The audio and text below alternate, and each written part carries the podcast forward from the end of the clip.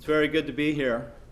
In Bakersfield, I know yesterday we enjoyed very much going to the wedding of Sal and Diana, and we wish them the very best, and we all pray for them as they go about their Christian life together. It's just it's a wonderful thing that we can band together as husband and wife, as Christians in a congregation, and we can help each other out, we can strengthen each other. Looking at this story here in 1 Samuel, we look at this giant Goliath, and Goliath is more than any man can face. Goliath is wearing more pounds of armor than I weigh, and I'm not at that fighting weight either, I guess you would say. This man is so big. He's not something that, you know, the first guy just trots out and goes up against. This 6 cubits. 6 cubits is 9 foot tall, plus another 6 inches. So this guy is very tall. We've never seen a guy as big as Goliath in our lifetime. The tallest man right now on earth is roughly 8 foot tall. And I saw a picture of him the other day, and his picture was taken in New York on Wall Street. And of all the things that he was looking to do while in the United States, something he said was he would really like a little romance and he would really like to be able to get married someday. But he just hasn't found that 8 foot tall woman yet. So everything's not great for guys who are 9 foot tall, but they are pretty fierce when they come out to battle you. So in this story, the Israelites had a great problem. There's nobody there who's going to hustle right out here. They are at war with the Philistines. The Philistines have this huge guy. They made a challenge. And, you know, think about this also. Just because the guy comes out in the middle of the field and says, I'm 9 foot tall and I can beat anybody in the Israel army, why don't you send one man out here to fight me? That's no reason for the Israelites to agree. They could have just said, forget you, dude. We're not going to do one-on-one here. We're going to send 100 guys out to fight this one big guy because that's the way we want to do it. But for some reason, the Israelites think, I got to fight on this guy's terms. We have to go out and we have to fight this guy. And no single guy in Israel by himself can go out and do this. They knew they had a fight that they couldn't win. And Jesus told us, don't get into a fight that you can't win.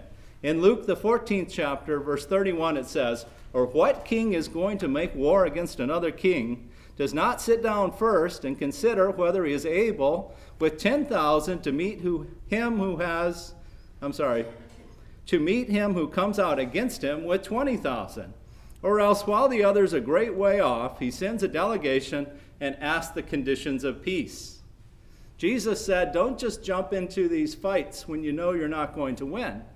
He said a king doesn't go out with 10,000 men when he sees another king coming against him with 20,000 men. It doesn't make sense. So what happened in this story? What did David do in this story? Look at 1 Samuel, the 17th chapter. Looking down at verse 32, it says, then David said to Saul, let no one's heart fail because of him. Your servant will go and fight this Philistine.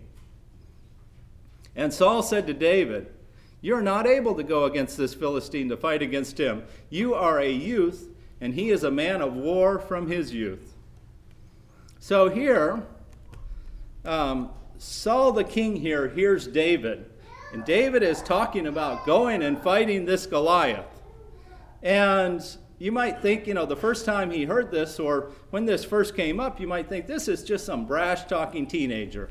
And, you know, you've all been around teenagers who thought they could just take the world by the tail. They were the toughest guys in the world. And here comes this teenager guy, not even the biggest, toughest guy in Israel. Here comes this teenager guy up to the king saying, don't worry about it. I'm going to go out and fight this guy. So what do you think the king thinks? You know, the king's got to think, what is up with this guy? Does he think he's invincible or what? But this was not the case with David. This was not the case with David. He did not think, I am so young and tough that nothing's going to happen to me. He had something else that he knew about, and that was God.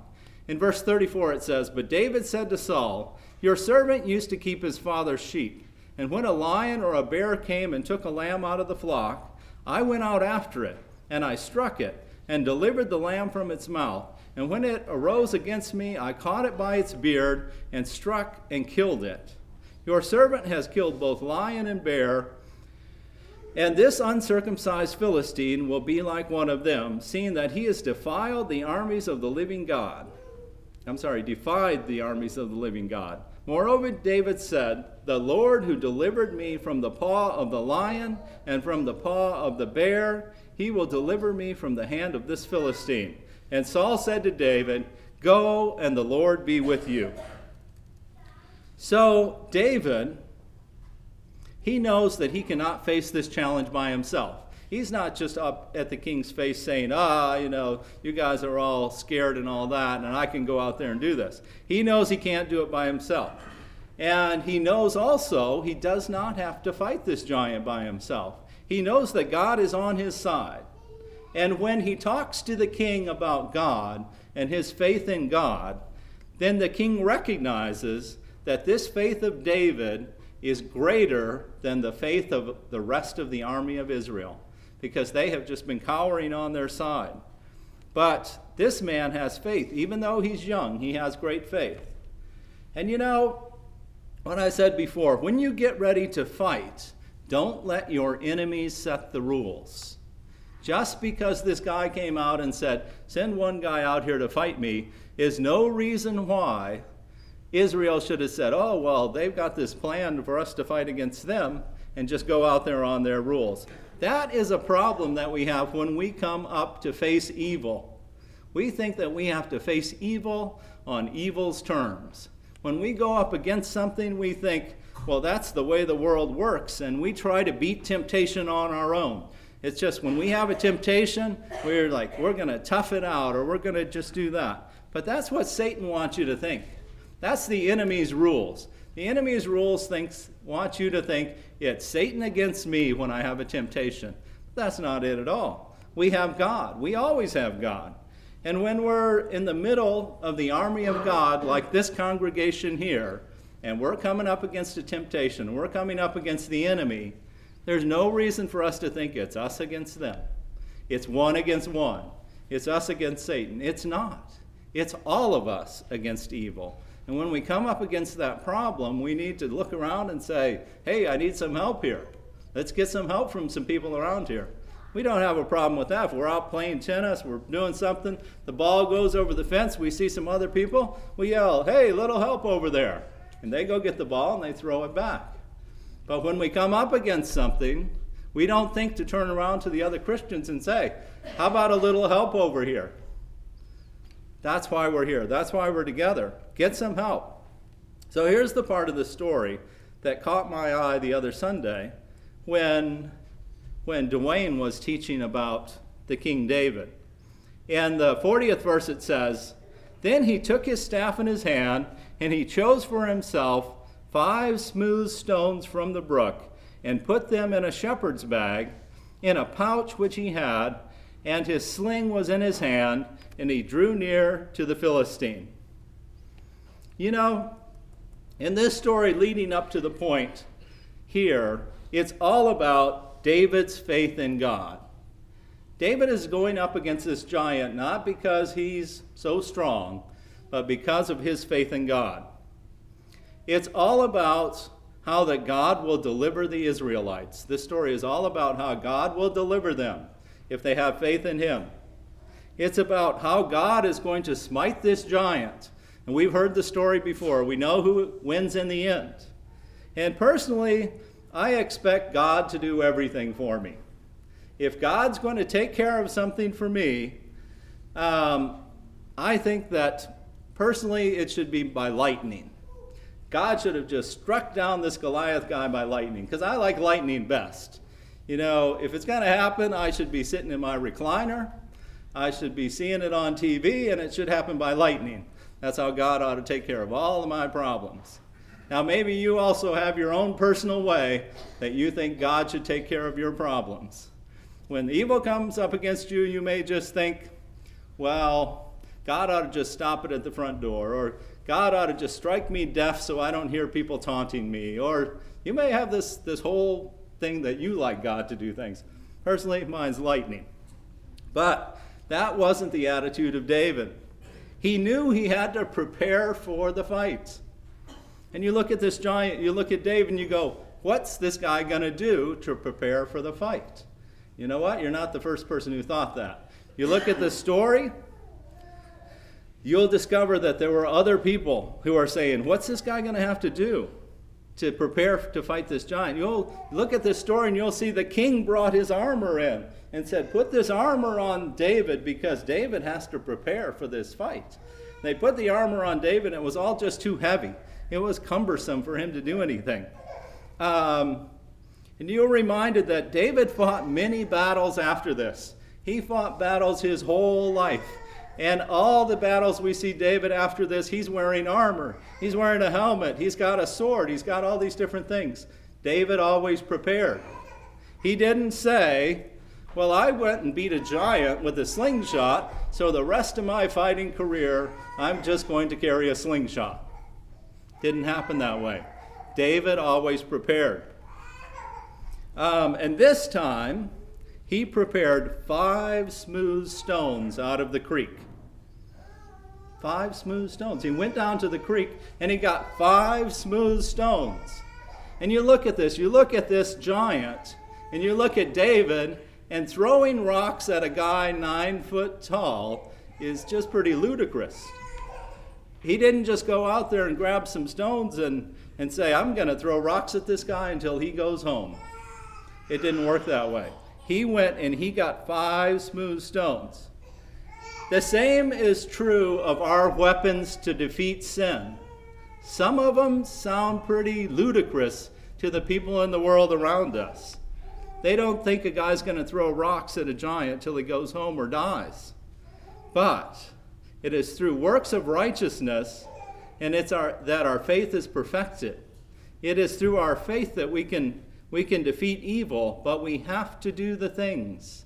We have to do the things to prepare to fight against evil.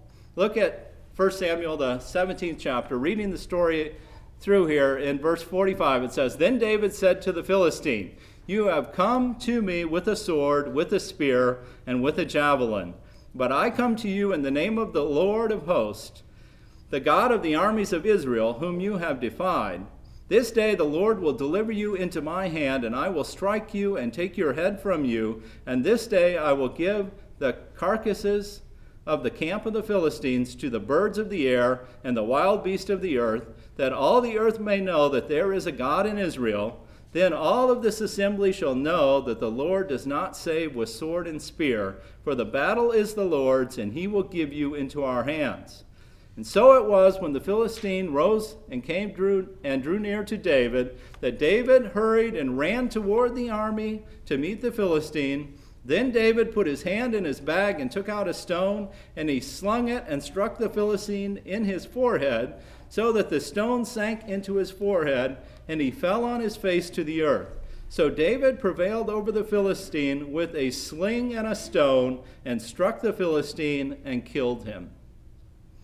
So this is the story, and we've heard it before. David took that stone, one of those 5 stones that he gathered up, and incidentally, he didn't just take one smooth stone, but we only know that he put one in his sling, and he killed this Philistine, and he cut his head off, and they went on and they defeated the army of the Philistines. And 3 points I want to make about this story. Number 1, David said, before the fight, that the Lord was going to save him. David said, the Lord is going to save me before this fight. And after the fight, David said, God has saved me. But in between, he made preparation for the fight, and he fought. Now, all the time before, when I looked at this story, I remembered he said, God is going to save me.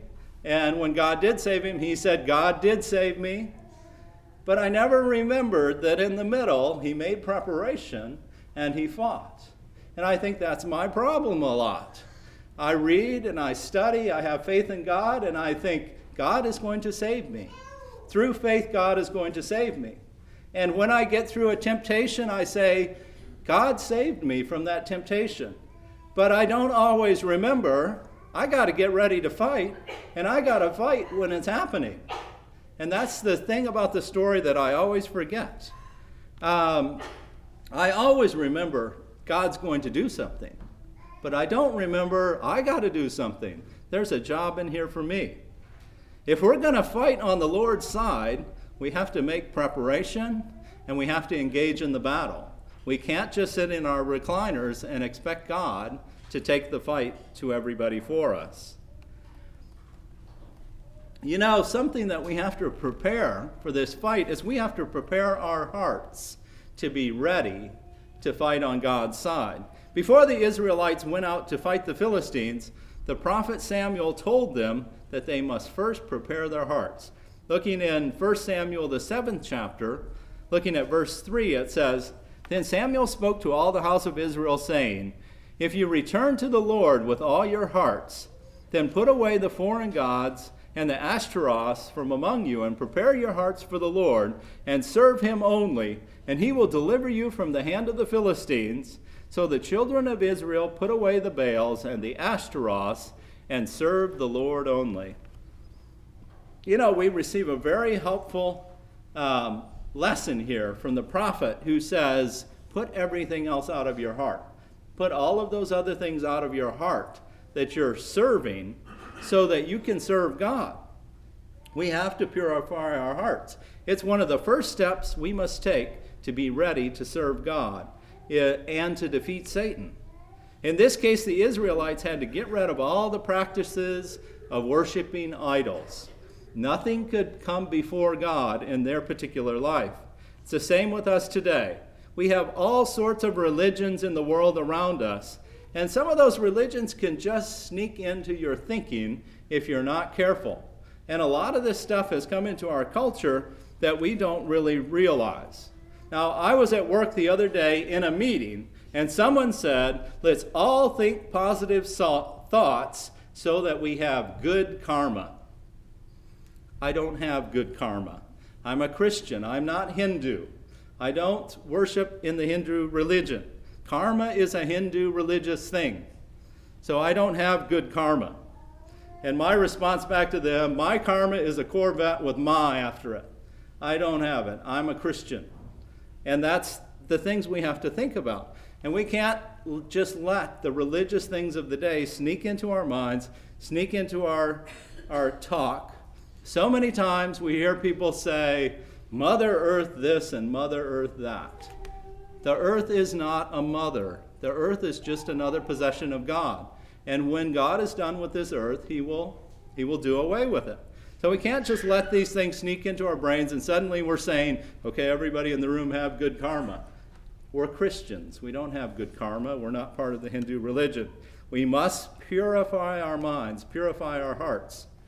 In 2 Chronicles, the 12th chapter, verse 14, it says, And he did evil because he did not prepare his heart to seek the Lord. Psalm, the 10th Psalm, verse 17, Lord, you have heard the desire of the humble. You will prepare their heart. You will cause your ear to hear. So we must prepare our hearts to worship God and to serve God and put all of these things of our culture, all of the other religions of our day, out of our minds. We also have to prepare for our worship.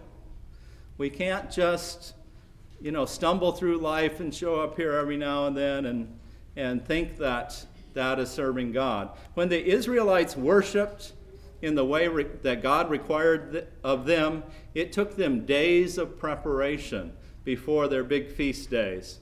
You know, we have an example of the disciples getting ready for celebrating the Passover with Jesus in Matthew, the 26th chapter. Matthew 26, verse 14, it says, Now the first day of the Feast of Unleavened Bread, the disciples came to Jesus, saying to him, Where do you want us to prepare for you to eat the Passover? Now it was the first day of the Feast of Unleavened Bread. And these disciples, they knew that at the end of the 7 days of the Feast of Unleavened Bread, the Passover was to be observed there, so they made preparation for it. It was a reminder to them, hey, at the end of these 7 days is going to be the Passover. we have to get ready to celebrate the Passover somewhere. So they talked to Jesus about it. You know, we know that the end of every week, another week generally starts unless Jesus comes to take us home. So we know when we're getting to the end of the week, another week's going to start. There's going to be a first day of the week coming up here pretty soon. So we need to make preparations. And it may be as easy as, you know, getting our life in order so that something doesn't come up unexpectedly on Sunday morning and we just drive over to our local congregation. But you might be doing something special, and you may have to make some preparations. And I don't say this to brag, but I will say this, that you have, sometimes you have to think months ahead to prepare for worshiping. Now, I was just in Hong Kong, and I don't know of a church in Hong Kong. I know of a church in the Philippines, and I know of a church in Malaysia. So months ago, when I was making my preparation to Hong Kong, I bought an airline ticket that was going to fly me 4 hours from Hong Kong over to Malaysia so that I could worship on Sunday. Now that's a case of making preparation. That's making preparation physically. I didn't wake up on Sunday morning in Hong Kong and say, how am I going to worship God today? You have to make preparation. You have to get ready for it in advance. I knew I was going to worship the Lord on Sunday because I had bought a ticket some months earlier, and I was going to be there. Now, it may be in your heart that you need to make this preparation. You may have done all kinds of things on Saturday.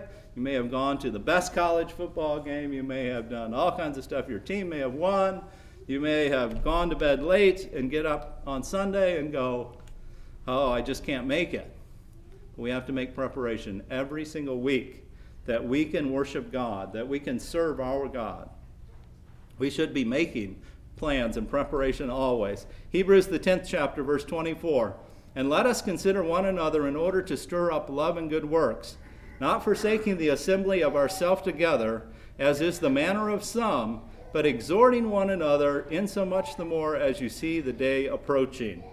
So we should be helping each other. We should be making our own preparation and helping each other make preparation so that when it's time to worship God, we are here, we are in the right mindset. And, you know, when service is about to start, we need to prepare our minds for worship also. And I know we love to see each other. We like to hug each other, shake hands, you know, talk to each other about what's going on in our life. But there's going to come a time that we have to be ready to worship.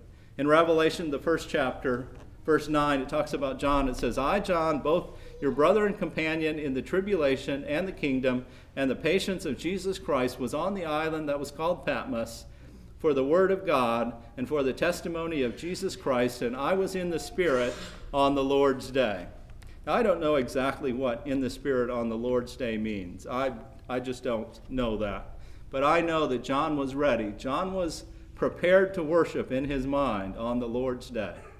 Now, other things we have to do. We don't just come to this building. We have to prepare to do good works in our lives. And God knew that we needed to prepare for everything, and we do need to prepare to have success. The apostle wrote this to the Corinthians in 2 Corinthians, the 9th chapter. 2 Corinthians, the 9th chapter, verse 5, it says, Therefore, I thought it necessary to exhort the brethren to go to you ahead of time and prepare your generous gift beforehand, which you had previously promised, that it may be ready as a matter of generosity and not as a grudging obligation. So God knew that we as humans need to set some money aside in advance in order to do good things and to take care of the needs of the church. And the Corinthians had said, we're going to do this. We're going to help these people that are in Jerusalem out because they're having a famine and they can't work as much as they would like to, and we're going to help them out. And the Apostle Paul knew that they were human just like the rest of us. So the Apostle Paul wrote them letters and said, hey, remember you said you were going to help the people out in Jerusalem? Well, now's the time to be ready to do this. Not the day I show up, but weeks ahead, months ahead, you need to set aside money in a treasury so that you can do what is good for the church, what is good for the people in Jerusalem. Not when I show up, then you go, you grumble around, you go, oh man, Paul's here already and we didn't put any money aside, and you know, I got to make a payment on that boat and he's going to want money from us. No, they were to prepare. We are to prepare. If we didn't give every Sunday to the Lord, there wouldn't be money ahead to support preachers. There wouldn't be money to maintain this building. There wouldn't be money to put out flyers when there's a meeting. All this kind of stuff, because stuff happens to us every day in the world. And things come up unexpectedly.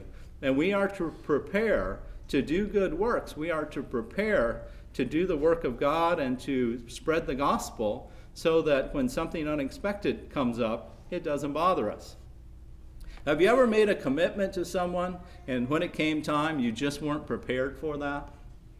Guy calls you on the phone and goes, yep, this is the Saturday I'm moving. Yeah, you said you'd bring your truck over and help me move. And you go, my football team's on in 10 minutes. What am I going to do? Well, you make preparations. You set that VCR or whatever they're called these days and record that game, and you go over and you help this guy with your truck.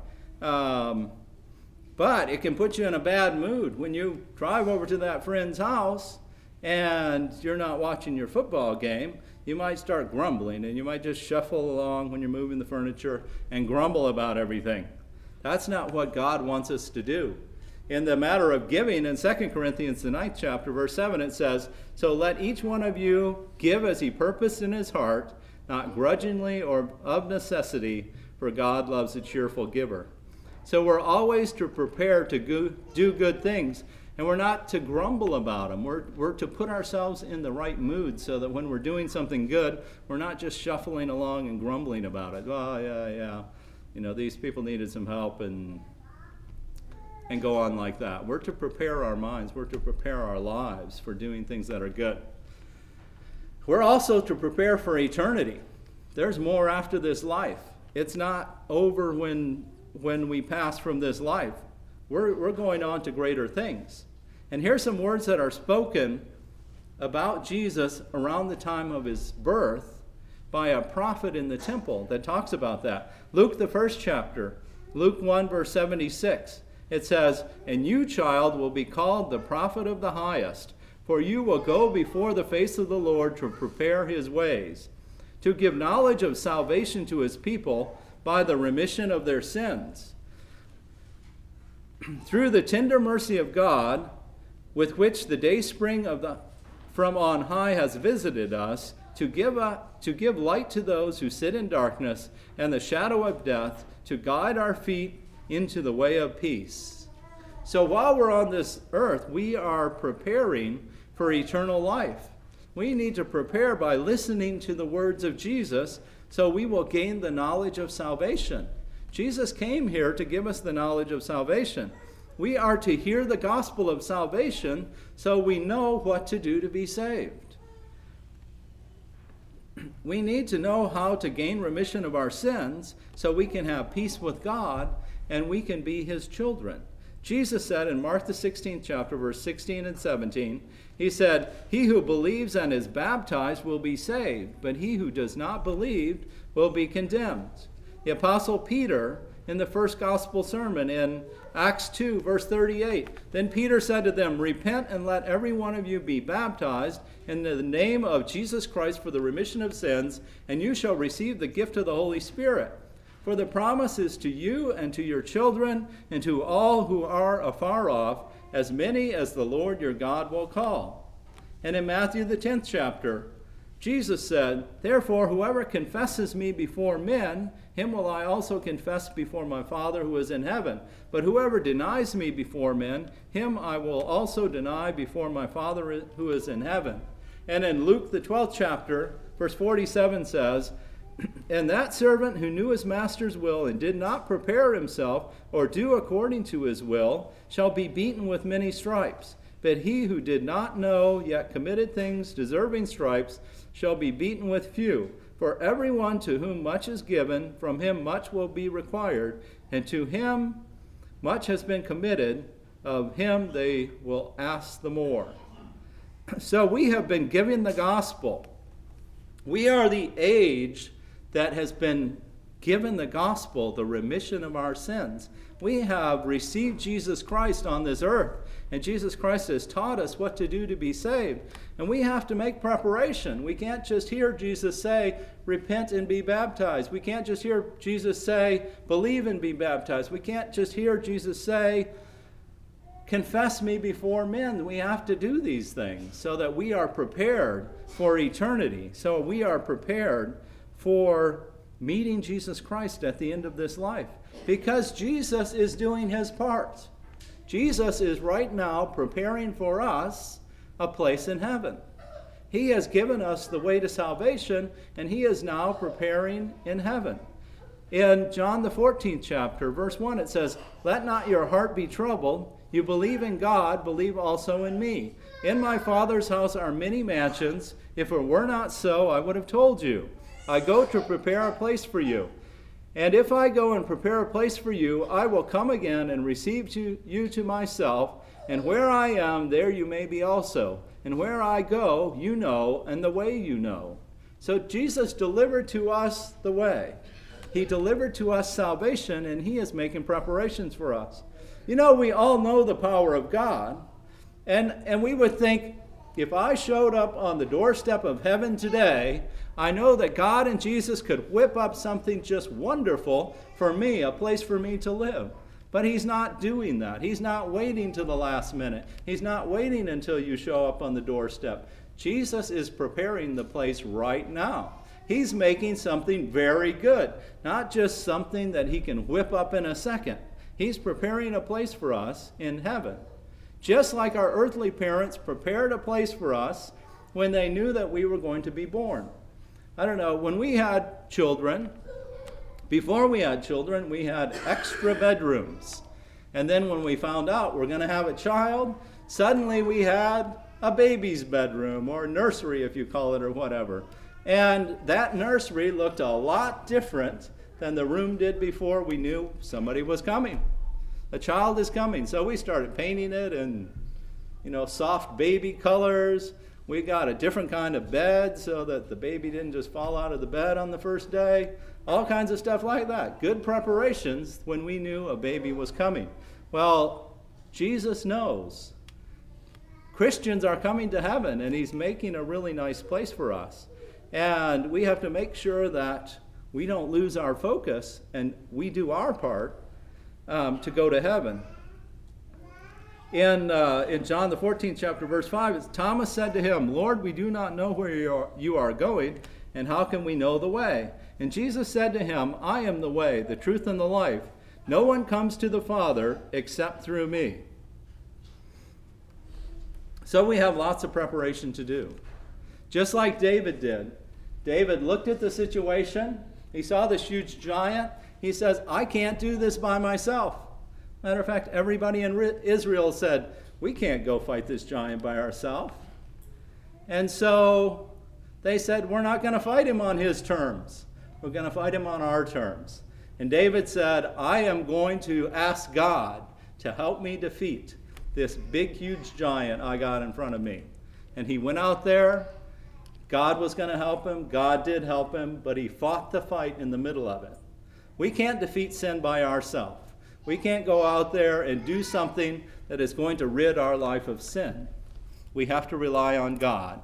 We know God has already made the preparation for us. Jesus Christ has been sacrificed for our sins. But we have to do something about it. We have to believe in Jesus Christ. We have to turn our lives around, repent of our sins, walk for Jesus Christ. We need to confess that Jesus Christ is the Son of God. We need to be immersed in water for the remission of our sins in baptism. If we've done those things, we have to keep on fighting. We are not to just sit down after we are in the middle of the fight. We need to prepare ourselves every day to go out and fight against evil and fight against our temptations, and ask people around us in the church, hey, come help me. I got to fight this evil. I got to fight this temptation. But we might fall back into temptation. It's not a reason for us to fall down and give up. They say the difference between successful people and unsuccessful people are not that successful people never fall down. It's that successful people get up after they've fallen down. And that's what God has offered us, a chance to get up. You fell down, you sinned, get up. Pray to God, ask for him for strength, but ask for forgiveness. Forgiveness of that sin so that you can get back up and fight the battle once again. We thank you for listening to our podcast put on by the Church of Christ at 2215 Plans Road in Bakersfield. If you would like any additional information, or you would like to receive a free Bible correspondence course by mail, please email us at info@churchofchristbakersfield.com.